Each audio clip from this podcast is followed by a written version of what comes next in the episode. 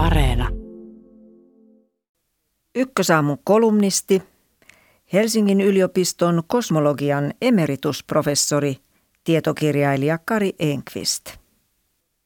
Korona-aikana on puhuttu paljon nuorisosta ja vanhuksista, usein vastanapoina. Mutta jos unohdamme ilmeisen, miten nuoret ja vanhat oikeastaan eroavat toisistaan? Selvin ero on tämä. Vanhat tietävät, millaista on olla nuori, mutta nuorilla ei ole mitään käsitystä siitä, millaista on olla vanha. Toisaalta nuorilla on tapana huomauttaa, etteivät vanhat tiedä, millaista on olla nuori tänään, että nykyään nuorena oleminen on täysin erilaista kuin nuorena oleminen kymmeniä vuosia sitten, että nuoruuden ymmärtämisessä vanhan kokemus on hyödytön. Tokaisussa OK Boomer kiteytyy nuorten tuntema arvostus. Lausahdus kuuluu samaan luokkaan kuin pyyntö, haippas tyttö meille kahvit, ja sillä on sama emotionaalinen tarkoitus. Se uhittelee. Emme tarvitse vanhoja viisauksia, me löydämme omat viisautemme. Ja tässä on vinha perä.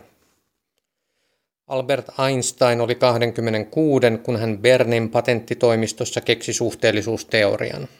Saman ikäisenä Werner Heisenberg löysi kvanttifysiikan epätarkkuusperiaatteen ja saman ikäisenä Tove Jansson kirjoitti ensimmäisen muumikirjansa.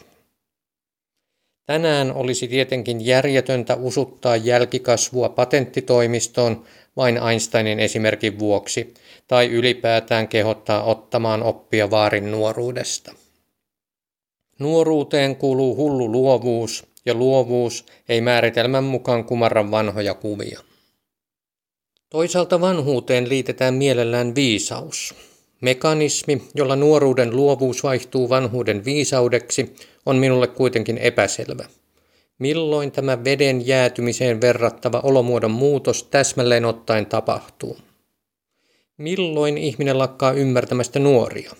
Ymmärtävätkö vielä 30-vuotiaat? Ja tuleeko viisaus heti, kun ymmärrys katoaa? Vai vaeltaako ihminen 30 ja 60 ikävuoden välissä lohdutonta tunneköyhyyden ja typeryyden kivistä autiomaata? Paljastan nyt totuuden, jota nuoret eivät tiedä. Myös vanhat ihmiset tuntevat olevansa nuoria. Korona-aikana heidät on leimattu hauraaksi, sairaaksi massaksi, joka tämän maailman anoturtiaisten mielestä joutaa kuolemaan pois. Mutta itselleen ne kaikki ovat samoja eläviä yksilöitä kuin vuosikymmeniä sitten. Vanhat eivät enää nosta rautaa suurille käsille yhtä paljon kuin aiemmin. He torkahtelevat jo alkuillasta ja päivät hurahtavat unohtuneita nimiä muistellessa. Peilistä näkyy ryppyjä ja maksaläiskiä, silti sisällä asustaa edelleen se sama nuori, jota kauan sitten kukaan ei ymmärtänyt. Nyt vanhat kuitenkin tietävät, että kaikki nuoruuden ajatukset eivät ole arvokkaita. Jos sivuutamme Einsteinin, valtaosa luovaksi luuluista purskahduksista on silkkaa höttöä. Vanhat tunnustavat tämän, mutta uskovat usein, että ovat peranneet omansa rikkaruohoista ja jalostaneet ne viisaudeksi. Mutta tosiasiassa kaikkien ihmisten ajatukset ovat enimmäkseen höttöä, myös vanhojen. Siksi kannattaisi pidättäytyä yleistävistä julistuksista, olipa sitten vanha tai nuori. Olisi hyvä ymmärtää myös, että vanhan ja nuoren psykologinen aikakokemus on erilainen. Sen määrää uusien tapahtumien tiheys. Nuorelle kaikki tapahtumat ovat uusia, siksi nuoruuden formatiivinen ajanjakso tuntuu elettäessä pitkältä, vaikka jälkeenpäin sen oivaltaa kestäneen vain yhden kesän ja puoli syksyä. Vanhoille uutuudet ovat kortilla, siksi aika kulkee nopeasti.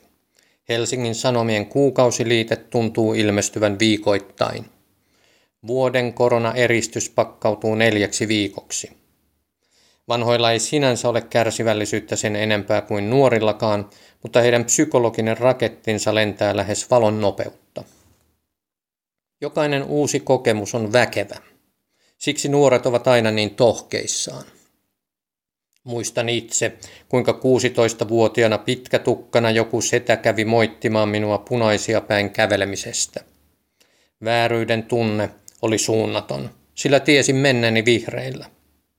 Nyt vielä vuosikymmeniä myöhemminkin mietin ajoittain, mitä nokkelaa minun olisi pitänyt mumisemisen sijasta letkauttaa. Näitä kokemuksia ei saa aliarvioida. Tämä vihjeenä viisaille vanhuksille.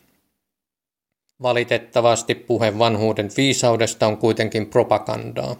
Monet meistä nimittäin tuntevat itsensä edelleen niin nuoriksi, ettei viisautta ole vielä ehtinyt kertyä.